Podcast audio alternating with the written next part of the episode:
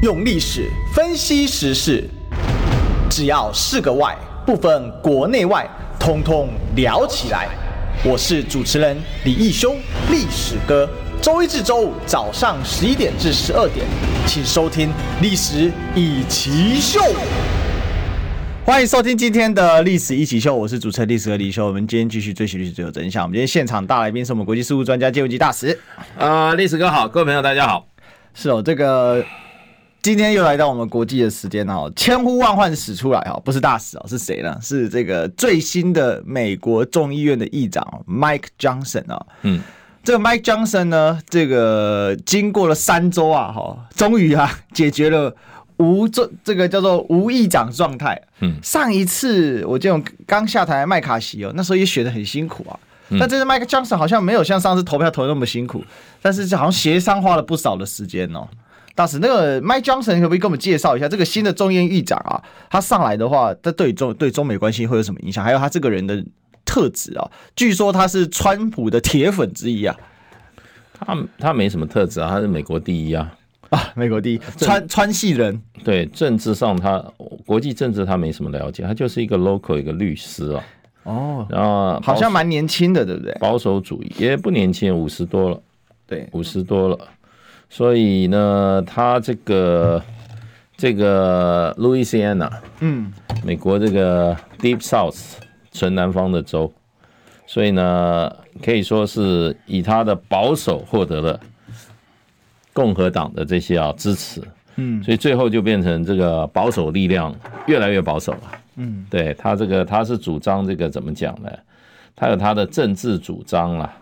他是他是主张保守主义的，然后呢学法律的，然后呢基本上就是呃算是政治小咖，赚政治小咖。但但我一个疑问就是说，那他怎么会变成议长？是跟他人家现在大家是说他的特质就是他非常挺川普，他那个时候。大家还记得川普不是控诉这个选举有违舞弊事件吗？对，他是其中少数几个坚持到最后的人。你就看他投票表决记录嘛，嗯，对不对？他反堕胎，嗯，对不对？支持川普，对不对？然后这些就是一个投票记录极为保守、极为极为保守的一个美国众议员了。嗯哼嗯。那现在有一个状况是说，他那么保守，呃，会不会对接下来的？中美关系有什么影响？那还有就是，我们也知道，现在共和党是反对，嗯，就是支军援乌克兰了，嗯。不过共和党好像是支持支支持以色列。那现在这个对于说接下来美国整个就是国际政治会不会有什么样的一个影响？因为虽然他本来对国际政治说真的是距离很遥远啊，但基本上来讲呢，他现在当众议院议长嘛，这总是对华关系啊，哈，这些会有一些调整跟。不一样的地方，但是他跟至少我们这么讲好了，他跟麦卡锡或者是之前跟之前佩洛西会有很明显的差差异在哪里？我觉得他他他基本上不会在这个外交上哈作为他的主轴了。嗯哼，哼，他因为这个这个麦卡锡基本上他是跟这个佩洛西他们是加州帮的嘛。嗯哼哼，对，那他这种是一种公关型的。哦，公关型，麦卡锡是一个公关型的，跑跑跑这种哈，跑红牌铁 跑出来的，你知道，所以所以他跟这个这种哈意识形态的这种不太一样，嗯哼哼，这种意识形态就是极端保守主义，那他也没有在两岸之间极端的发言，尤其对中国大陆，我觉得他讲的，我那天看他讲一句话，他是主张啊要积极备战。嗯，要要审慎因应，那所以呢，基本上他就是一个，我觉得对国际政治没有一个明确主张的，而是国内政治里面啊，他非常非常怎么样保守的一个美国众议员。然后路易斯安那基本上这个地方他关注的世界是比较小的。对，那他跟川普这么铁，会不会某种程度也放大了川普的影响力？当然了。当然了，这就表示保守主义、极右保守主义在美国的政坛找到一个桥头堡嘛。哎呀，对，所以你看啊，他的、他的、他有最保守主义有七七大，他的信仰哈，政治信仰，七个核心的原则，所谓的保守保守主义，他就是他就是高尚保守主义的哈。他自己的网站讲，第一个，个人自由哦。individual freedom 啊，这是保守主义的。第二个，limited government 有限的有限的政府，就小政府咯。小政府，政府不要不要扩张自己的职能，乱征税。然后第三个，rule of law 就法治。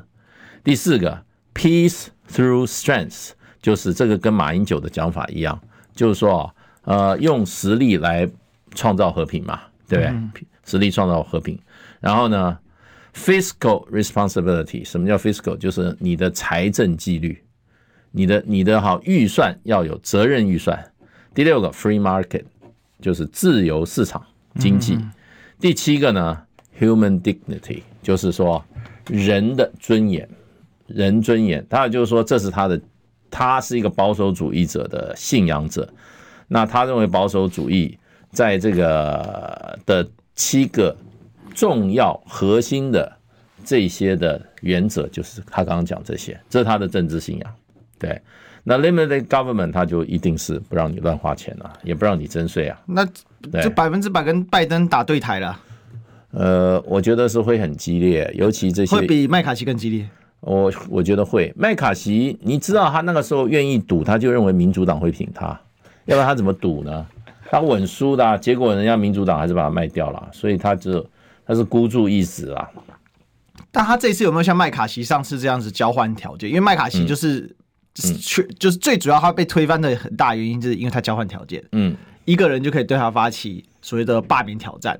那对啊，对，所以麦卡锡很快就挂。但这次麦克江 n 好像没有这样的一个相关的条件。这个条件应该还存在吧？还存在吗？对，应该还存在。但是当初是立法通过的。对啊，这是立法通过的。哦，所以麦江 n 也可能会被罢免。也可能啊。那美国不就进入一个国会很不很不稳定的时期了？这是他们自己搞的啊。嗯哼。你看，我再讲，再重申一下，他讲的七个核心的 value，他的政治性啊，peace through strength 哈，这里面他怎么讲？嗯，就是说啊。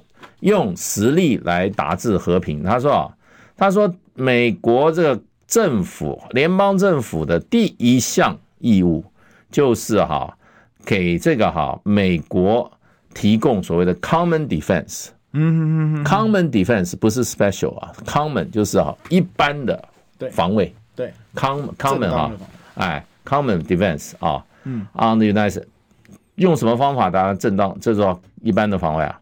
就是说，确保我们的边境，对不对？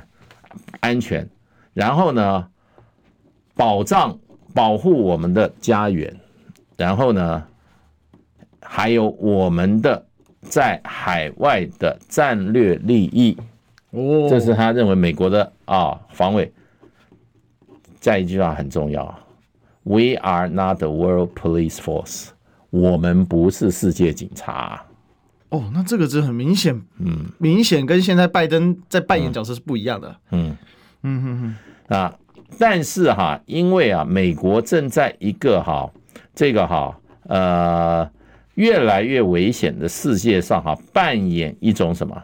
扮演一个道德领袖的自然角色，好，同时呢，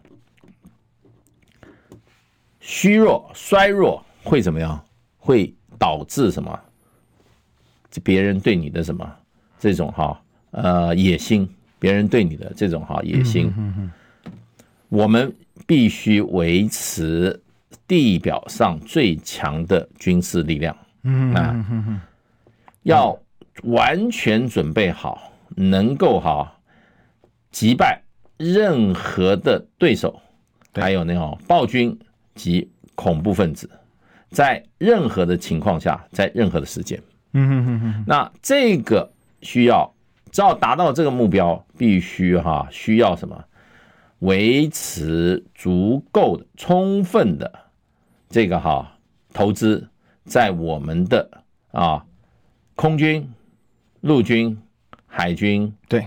核武及这个哈网网络能力，to 吓阻任何外国的这种野心，嗯，然后啊，同时要怎么样？要适当的训练、装备，还有呢，这个好支持我们的部队，还有他们的他的家庭，还有呢，退伍军人以及哈伤残美军，嗯，战争伤残美军，这就是他的他的，可是很重要啊。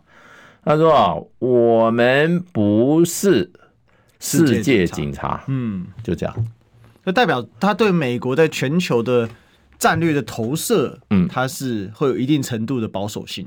我觉得这跟拜登的外交政策是极大的差异啊，对对，极大的差异啊，所以乌克兰现在最紧张了吧？我觉得他一定会对乌克兰的这个预算啊，会做很很很怎么讲，很努力的把关。因为现在那个就是拜登还提了一个预算嘛，一千零五十亿嘛，嗯，里面要给乌克兰六百多亿哦，我看这是没机会了啦，嗯，因为上次说提六十亿，只给了两亿，然后麦卡锡就倒了。再再给六百亿美金，怎么可能？我觉得在现在这个哈，Mike Johnson 先生领导下，那他拜登啊，大概只有只有哈，回去哈自己嘛敲桌子骂人的，通不过的。嗯嗯对。那他感觉起来，如果照这样提，他感觉对中国没有那种天然的那种道德的那一种，或者所谓世界警察那种要对你就是要纠正纠举。的那种强烈的攻击性，反而这虽然极这种极右派和强硬派，他嘴巴上很硬，但是民主党很好玩。民主党跟共和党就是共和党是嘴巴上硬，但是全世界他可能收缩；民主党是嘴巴上软，但事实上全世界满街子满街子打。对，我跟你讲哈，现在美国的一个、嗯、一个最大的问题，就跟你讲，民主党不像民主党，共和党不像共产党，共和党是这个 Mike Johnson 比较像共和党。对，基本上他的对外政策，这叫什么现实主义。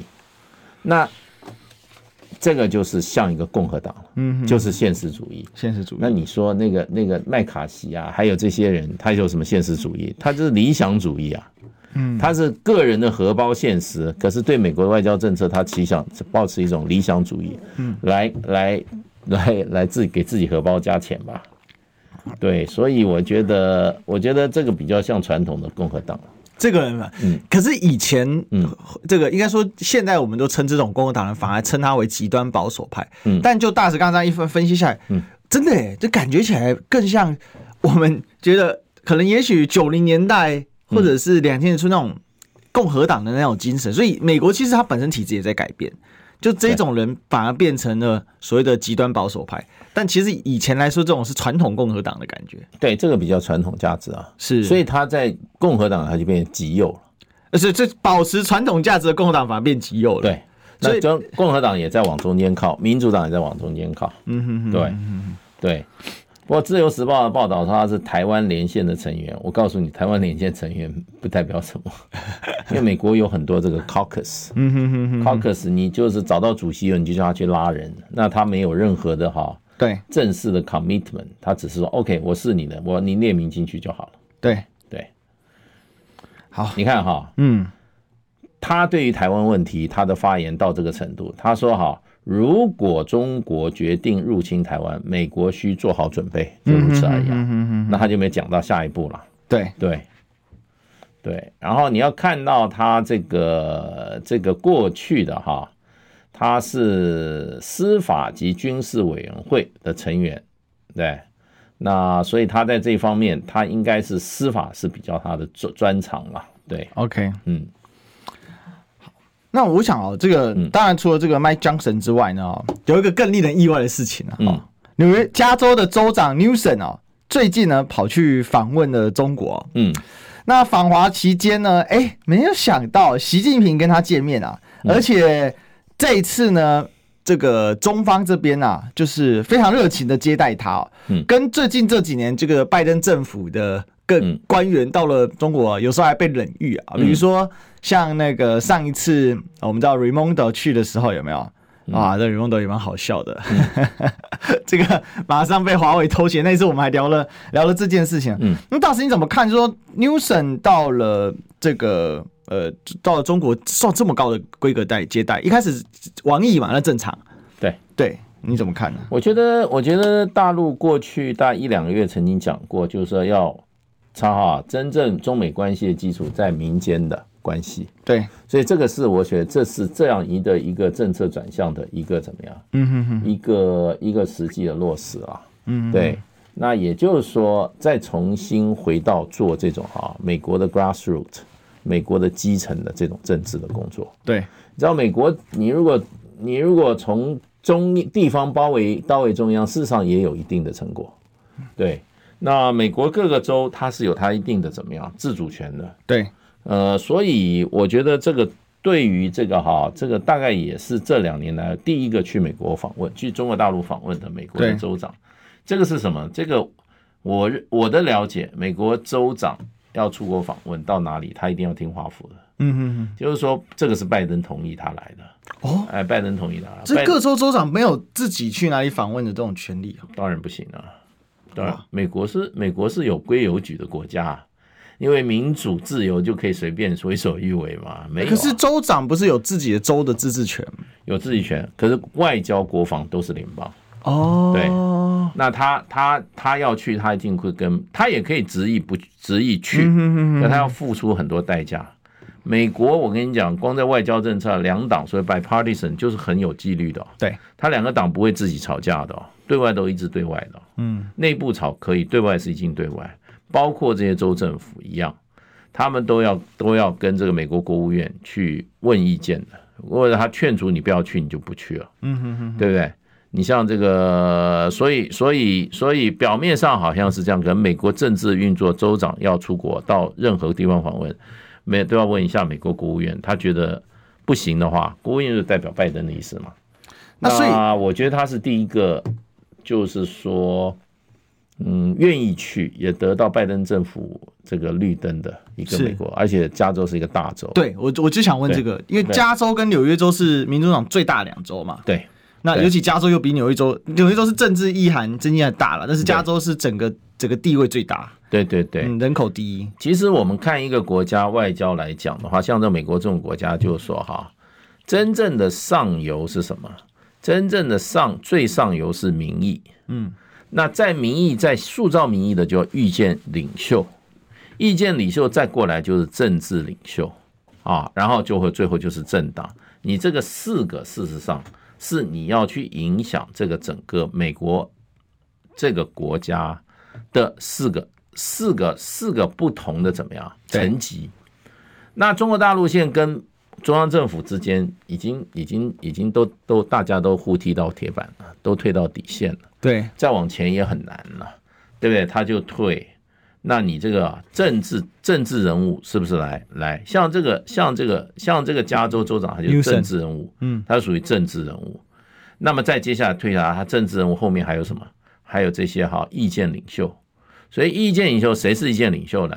譬如说美中关系全国委员会在纽约的这个前两天在纽约开周年参会，嗯，姚明就去了，嗯，然后中国驻美大使。这个也去了，嗯然后里面发表了对希望，那然后然后习近平也发表一个贺词啊，嗯，那么他还是希望他说双方要管控好中美关系，要一定要双方合作管控这个世界上最重要的双边关系啊，所以这个就是你便去掌握意意见以后再回到就有 grassroot，那 grassroot 以前我我们我们做做中美中美关系吧，我们 grassroot 我们州每一个办事处我们都可以邀访。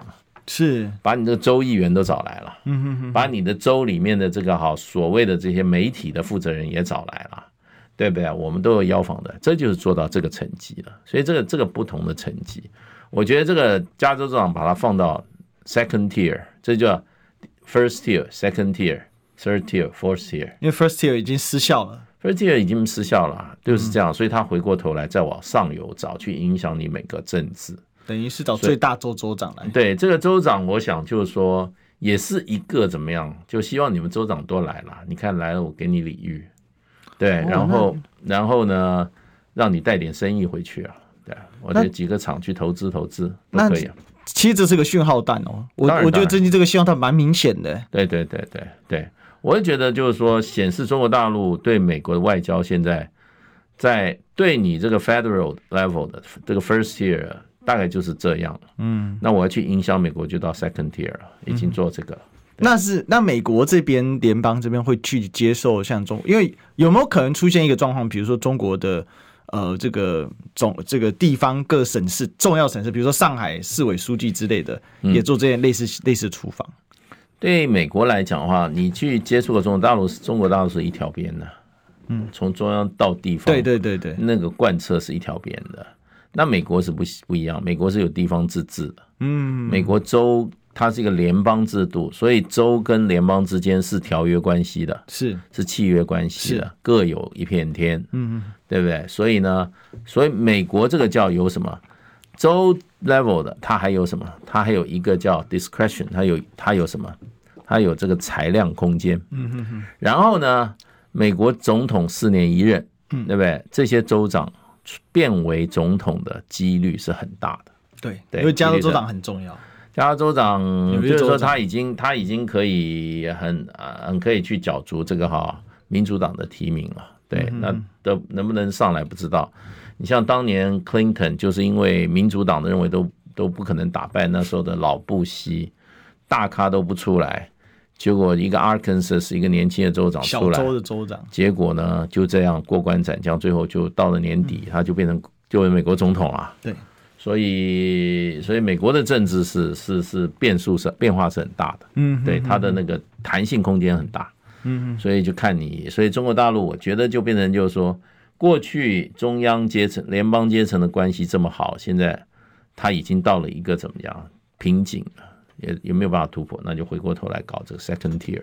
因为我看这个加州州长的这个合作的那个气氛非常非常融洽。嗯，因为加州是最严重，就是现在就是嗯毒品泛滥嘛。对对对。那尤其是芬太尼嘛，这个也谈了好几年了。对。那过去美国是都批判说中国的对芬太尼的这个非法交易打击不够积极了啊。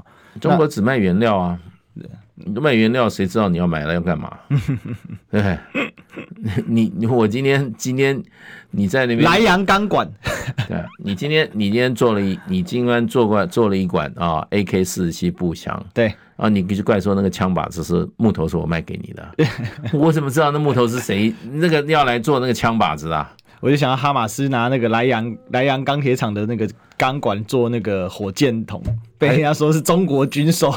还有很多那个就是瓦斯桶啊，它很多那个火箭弹就是中国的瓦斯桶，嗯，直接改装。对，没有，那这样世界军武输出最大国是谁？你知道吧？啊，是 Toyota，因为 Toyota 皮卡在第三世界是战车级的存在，都是战车，都是战车级啊。对啊，那你就怪 Toyota 啊，不能卖啊，对不对？不过，那那我这样听下来，我大概理解，就是说中美真的要缓和了，也明显这个氛氛围慢慢出来，但是它还是会拉扯，对不对？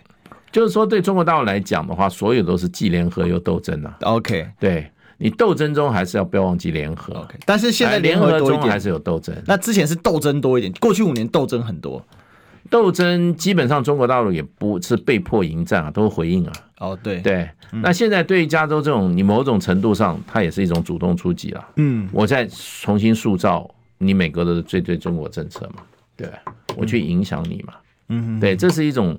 我觉得这种正面的一种去影响美国的啊，对台对中政策的走向的一个整体的一个哈一个工作的一个项目而已。所以对中国来讲，其实它慢慢也进到一个比较深水区，就了解到美国政治运作的逻辑了。也就是说，我不再把你美国政府当一个整体，而是我理解，就各国对美国工作就是这样嘛。我游说工作是多层次、广泛的，而且有不同目标的去进行。对。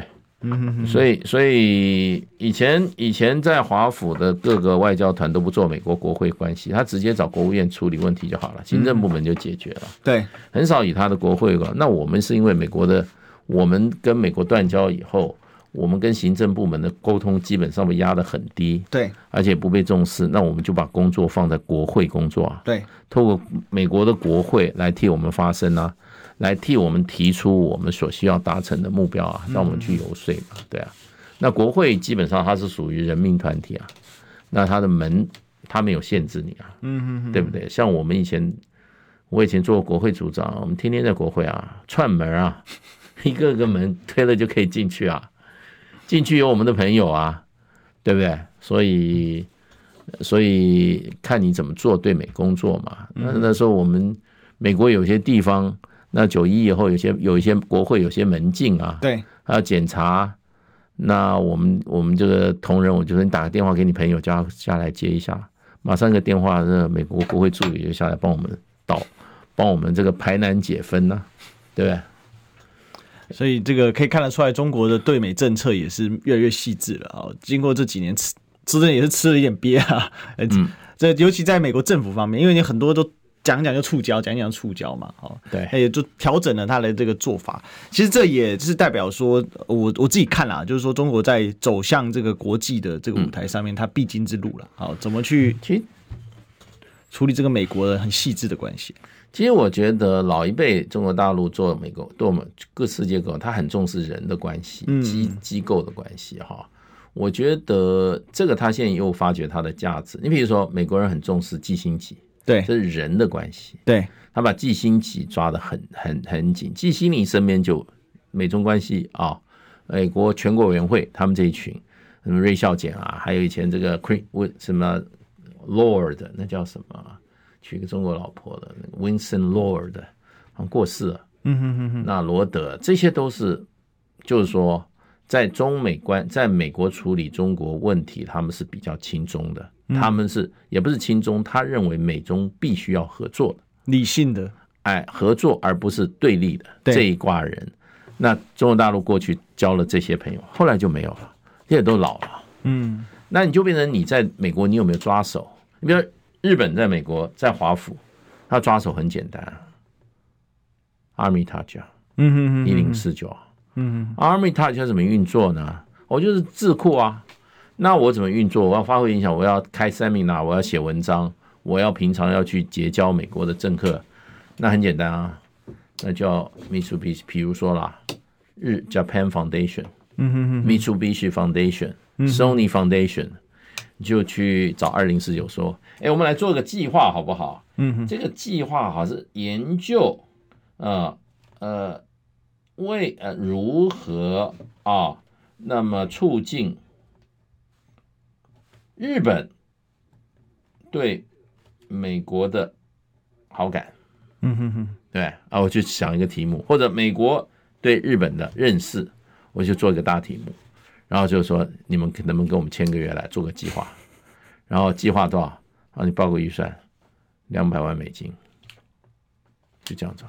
哇，最后结案，感度增加，最后结案就是一个就是一个报告而已啊。他意思就是给你两百万，你去你去你去做活动，那风向就出来了。对，就这样子。所以所以这个就是在美国去影响美国美国政治的一个，那你一定要跟这些这些这些 think tank 里面，你要有自己的抓手啊。对，对不对？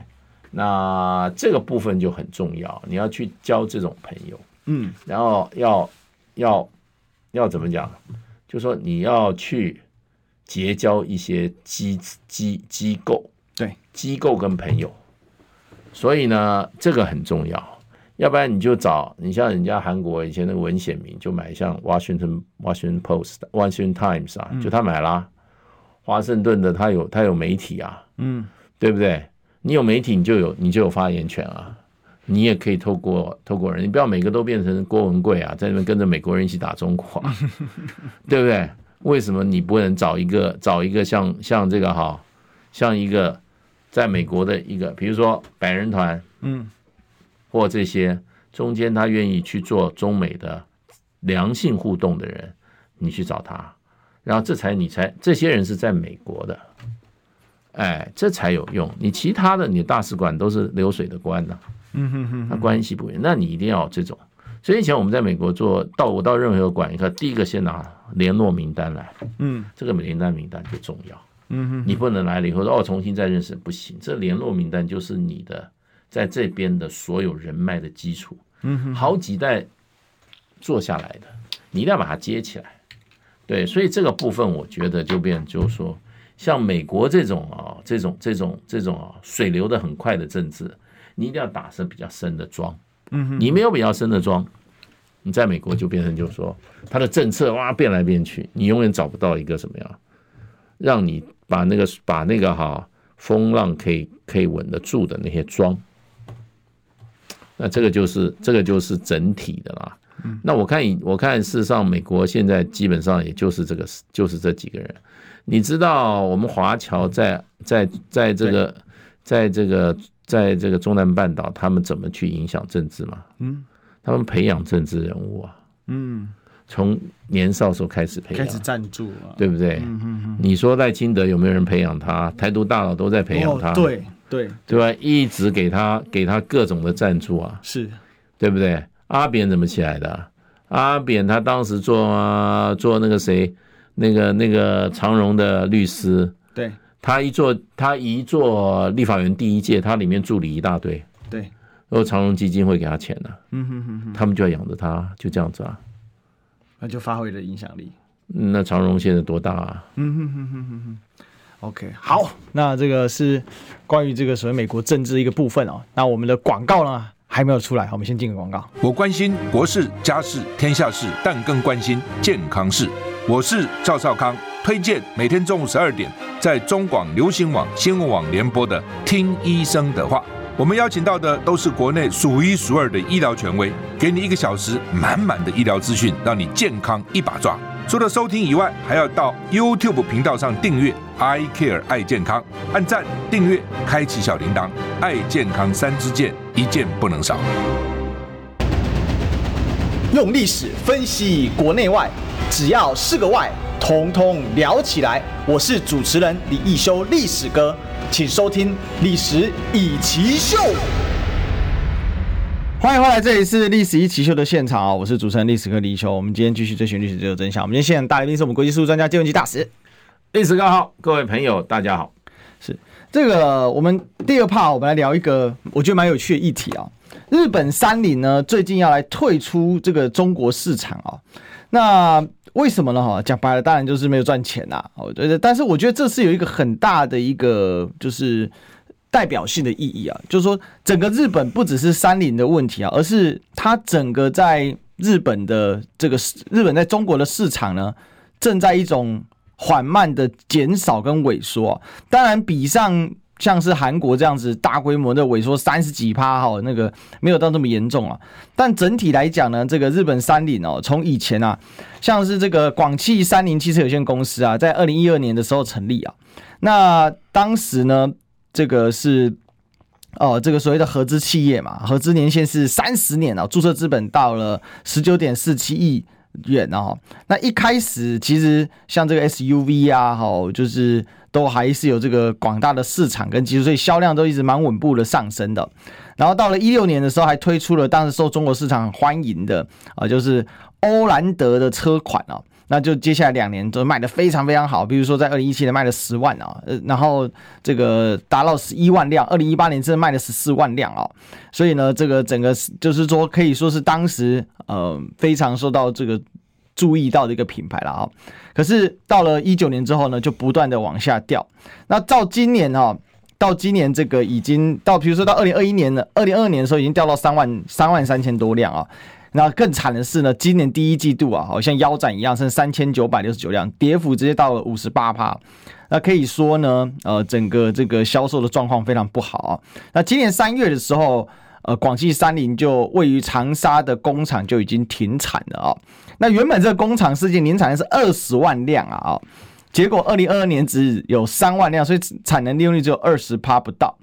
那到了这个这个什么，到了这个四月的时候呢，广汽也也不再单独公布广汽三菱的产量跟数据啊，因为看起来这个品牌就准备要结束，走向结束了啊、那整体来讲呢，这个三菱就决定要今年要这个整个退市了啊。那现在的状况，其实三菱退出这个中国的市场啊，事实上也代表一件事情，就是说整个外资的相关的这种合资的，包括车厂啊、企业啊，尤其像日系的、韩系的是最惨啊。韩韩系的话呢，这个整年度的呃销售跌幅跌了三十四点七八。而日系在华的跌幅呢，也跌了十点三趴，目前整个占的份额剩下也跌破了二十趴哈。那这这个按年下降是二点七趴。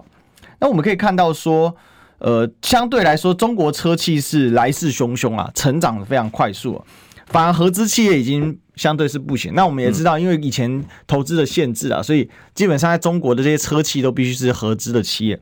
大使你怎么看呢？就是说，三菱现在。这个退市是不是可以代表说某一种现象正在产生？就中国的汽车的市场的体制啊，包括日本企业在海在海外，尤其在中国的投资的这个状况，似乎都产生了一些改变？对它这个现在就变成它为什么会垮掉？嗯，对，它最后的这个是因为它的资不抵债了。对，到今年的第一季哈，广汽的总资产是广汽三菱嘛。嗯，它这个是合资，然后哈在在中国生产。对，其实三菱从日本车销到中国大陆中型卡车有五十年。对，它这个过去是进中国是合资生产，也有差不多十十三年吧。嗯嗯嗯，十三年那就黯然收场了。那就说在中国不再制造了。嗯嗯，那这个东西就是说它最后的这个资产是为什么？它非倒不可。它的总资产四十一点九八亿人民币，可是总负债是五十六点一三对人民币。所以呢，它走上重组。重组的话，它很多厂就由广汽哈其他的集团接收了，三菱广汽三菱这个品牌就没有了。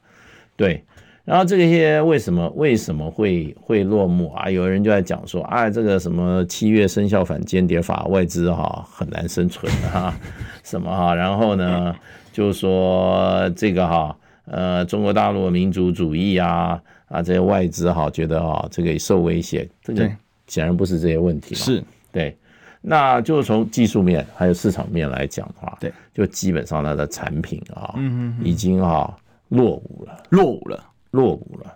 因为中国大陆事实上的话，这个哈在去年来讲的哈来讲的话，电动车已经占总销售的百分之二十啊，百分之二十都是电动车。嗯，三菱在电动车里面事实上没有任何的产品出来。嗯哼，产品出来，所以呢，事实上，电动车已经去年卖掉五百三十六万，全国新车品牌，这里面没有一辆是三菱的，对，而且它也没有在这方面在做准备，那就这个这个就变成它的另外一个，它也有中国大陆也有叫油电混合车，对，这跟 hybrid 不太一样，中国的油电混合车啊，跟美跟日本的那个 Buick 啊，那个 Toyota 是不一样，它平常是用电。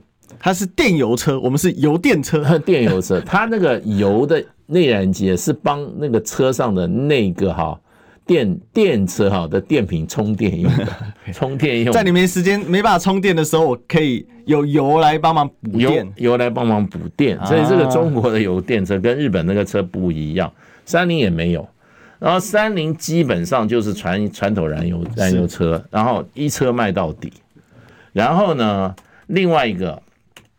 即使在传统燃油车里面哈，过去这些车子啊，名牌车不要讲，像三菱这种车哈，它也一年小改，三年大改，五年要换代，嗯哼哼，对不对？所以你的车子要新嘛，对，一年小改，三年大改，五年就换代了。那这一种哈，这一种模式，事实上就是日本车的模式，对。可是呢，以现在中国大陆的这种啊市场的话，这种模式事实上会会败下阵来。嗯嗯嗯，你不但要哈常常，你不但每年要改哈，那么哈这个哈你还小改、中改、大改，可能你每年、两年、三年你就要换代了。嗯哼，那三菱给人家感觉是保守，没有新车出来。那这不符合中国市场的特性啊，所以它也它有第一个永远都卖它那个燃油车，第二个呢，它的这个哈。改款换代哈，又非常的非常的慢，当然最慢的是 Tesla 了，对，确实 Tesla。然后另外它同行比较哦卖的比较好的车，在中国大陆，譬如说别的车厂，国产车厂，ION V，跟它原来的这个哈，这个 Atuka Atuka，这个是日本的，这个三菱的，又非常的相近，嗯，那可是呢改款，然后呢性能又性价比又比它高。所以就造成 Mitsubishi 就一蹶不振。嗯，那说穿了，结论是怎么样呢？结论就是哈，他们就说啊，被市场淘汰。那再怎么讲的话，你你你你同样一个东西啊，在市场上卖卖不动了，你也不改型换代的话，你不推一种新者跟着市场或者引领市场化，你最后的结果就怎么样？那么哈，日系车去年在全中国大陆的平均销售下跌是十点三，嗯，这还小事，最跌得最凶的是韩系车，去年在中国大陆的下跌是百分之三十四点七，暴跌。对，然后整个日系车在中国大陆的市占啊份额跌破百分之二十，也就是说，这个这一个哈呃这一个趋势的话，就在宣告，不管是韩系以及跟日系车在中国的时代，如果它没有一个起死回生的一种策略跟新产品的话，大概就宣告终结。哦，日系跟韩系，嗯，对，大使说宣告终结啊，嗯，但我们广告不能终结，我们进广告。想健康怎么这么难？想要健康一点都不难哦，现在就打开 YouTube 搜寻“爱健康”，看到红色的“爱健康”就是我们的频道哦，马上按下订阅，并且打开小铃铛，就能医疗保健资讯一把抓。想要健康生活，真的一点都不难。还等什么呢？爱健康的你，现在就打开 YouTube 订阅“爱健康”，用历史分析国内外，只要是个“外”，统统聊起来。我是主持人李易修，历史哥，请收听《历史以奇秀》。欢迎欢迎，这里是《历史一奇秀》现场，我们欢迎今天的大来宾是我们的国际事务专家谢文吉大使。呃，历史哥好，各位朋友大家好。好，这我们刚才聊这个三菱退出中国市场啊，其实这很有趣哦。我们可以看到台湾这个，就其实讲白还是官媒啊，就央广啊。那央广呢就写了一篇文章，我觉得非常有意思，想跟大家分享。他说，为什么三菱呢的困境啊？当然他也是提到啊，电动车研发太缓慢啊，哈，那日本的车企啊，日产这样不只是民族必须啊，你上啊就日产啊，嗯，哦，Toyota 都出现了下滑的现象，这是个普遍现象啊。那他呢这个。过还有一个原因，什么？中国经济环境不稳定。原本呢，清零啊抗疫的政策结束后，中国经济要迅速恢复，但实际上大相径庭啊！中国经济数据大幅下滑，房地产债务加剧哦，工厂大量关闭，企业倒闭，失业率上升，出口消费均呈现疲软，而且中国跟已开发国家关系恶劣哦，所以呢，北京当局加强国家安全的关注哦。那这样的结果呢，形成了整个经济环境对政治环境对经济环境的一个巨大的压力啊，这也是。明显呈现出什么？就是外资对华的投资的衰退啊！啊，那他提了一个数据说，今年第二季度呢，外国企业对中国投资直接投资降了四十九亿啊，就只只有四十九亿美金啊，哈，年减八十七趴，是一九九八年来最大的降幅啊。那也就是说呢，哈，中国现在啊，这个是外资撤资的状况，所以三菱呢，其实主要是这样的一个状况，是中国市场不好啦，哈，不是我三菱有了，我电动车是慢了点啊。这是台湾典型的台湾，现在不管是民进党政府，或者是呃这个绿媒智绿云智库的一个视角，大使你怎么看呢？嗯，那台湾也危险了啊，中国经济不好，台湾更惨了，对不对？中国经济不好，台湾台湾百分之四十三的市场是中国中国中国市场啊，中国经济嘛唱得那么衰，那自己准备吧，对不对？自己准备，台湾台湾的经济怎么样呢？第三第三季还是衰退吧？对啊，连摔了三季啦。第三，今年可能成长率只有一趴啦。哦，只有一趴。嗯，那中国大陆还是五趴，那个 IMF 已经给他五趴了。第三季是四点一嘛，好像。嗯。对啊，那看数字啦，我觉得这种东西看数字。不过从汽车的角度上来看的话，事实上的话，你看中国汽车总量比较准了。对对了，你就看到四汽四汽车市场，中国总量在增加，就买车的总量在增加，只是说，在你比如说这个市场啊，他说中国大陆，我看上一次讲，中国今年要生产四千辆四千万辆汽车，对对不对？那里面比如说现在是三百，中国市场刚刚讲多少？三百多万是电动车嘛？对对不对？那回推过来哈，你看中国去年啊，嗯，好，你看哈，电动车三百占全国新车销售量百分之二十，嗯，五百三十六万只占中国五百三十六万，只占中国百分之销十，所以中国的整个的销售量应该是再加再乘乘以乘以五嘛，对对不对？两千五百万辆，五六。中国中中国每个月的汽车销量，台湾人大概很难想象了啊。那至少呢，哈，这个至少是两两这个两两百多万辆啊。哦，对啊，嗯嗯，那中国的总总汽车的购买量跟制造量是在上升的。嗯嗯，如果是上升的话，那三菱的它的销售量下退的话，也就是它在这个市场上被消费者给淘汰掉了嘛。嗯嗯，对它总经济的总这个产业的这个哈的荣枯来讲，对是没有关系的。对对，如果今天三菱对不对？他今天中国汽车市场整个衰衰少销百百分之十，日本衰百分之十，那算正常啊。是对啊，中国是总市场的整个的整个的量在往上增，你日本的占中国市场的总总还继续往下降，那就是你这个车在这个中国市场上的不被不被不被消费者所喜爱了嘛？那大使，我们可不可以这么讲？就是说，其实最近。这个很多的观察，因为我们知道汽车事实上是工业里面非常非常重要一环。对，火车头。对，火车头啊，工业火车，而且它可以养很多人，然后它的上下游产业很长。对，然后它的这个。比亚迪现在已经有七十万人了，是 非常惊人，它很能养人啊！哈，车企赚不赚钱是一件事，对，但是车企很能养人，这是真的啊。对。那我们看到了会不会就是说，因为我们可以看到今年一到六月，中国也是世界上出口最多车辆的国家哈。嗯，这还没有包含就是说中国所生产的车辆。超越日本了。对，好，就第一个超越日德嘛，去年就超越德国，今年超越日本。嗯，那日本反，但在这个就在这个时间点，反正日本在中国市场在衰退。嗯，那中国的出口在上升。嗯，那你觉得这有没有一个什么样很具具重要的一个历史的意涵？就是中国。